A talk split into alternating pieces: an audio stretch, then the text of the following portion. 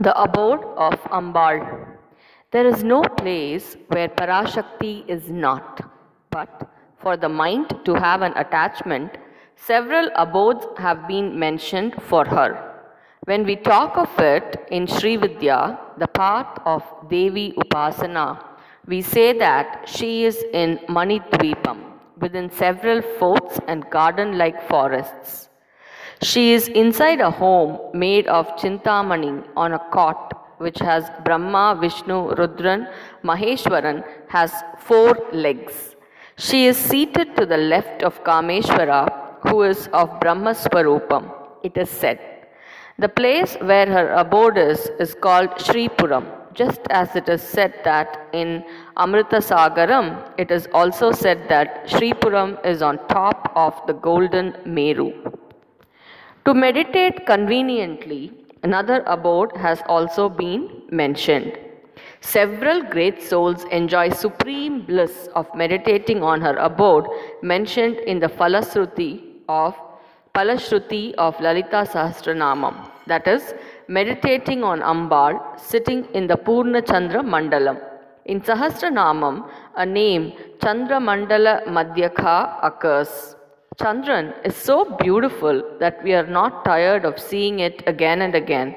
We enjoy eating in moonlight, listening to music concert in moonlight, etc.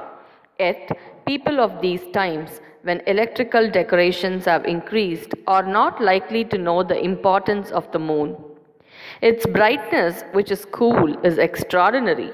Chandran has the brightness which does not hurt the eyes. The beauty of full moon is still more. In Ishvara Niyati, Purnima comes only once in 30 days so that its beauty can be specially enjoyed.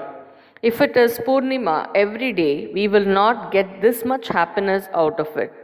This Purna Chandra Mandalam is to be meditated upon first and then Ambal should be meditated upon. Even when we meditate upon Purna Chandran, mind also cools down like the moon. With no place for sorrow or enmity, it becomes peaceful. The external universe is within the jiva. It is said that what is in Andam is also in Pindam.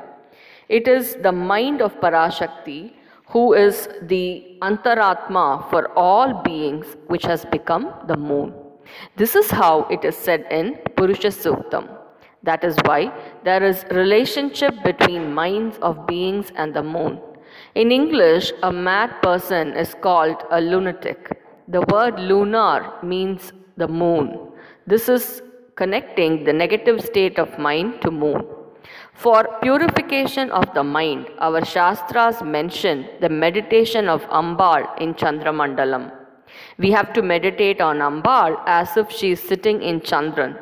For one who meditates, it has been laid down that the tiger skin is his skin seat. When the tiger is exposed to the moon, it looks severe.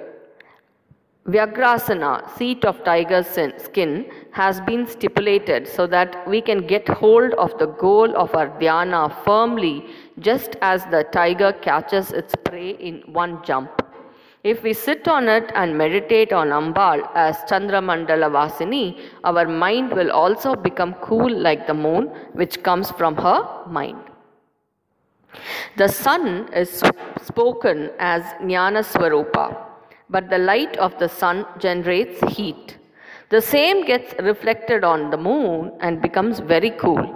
The moon has brightness of its own.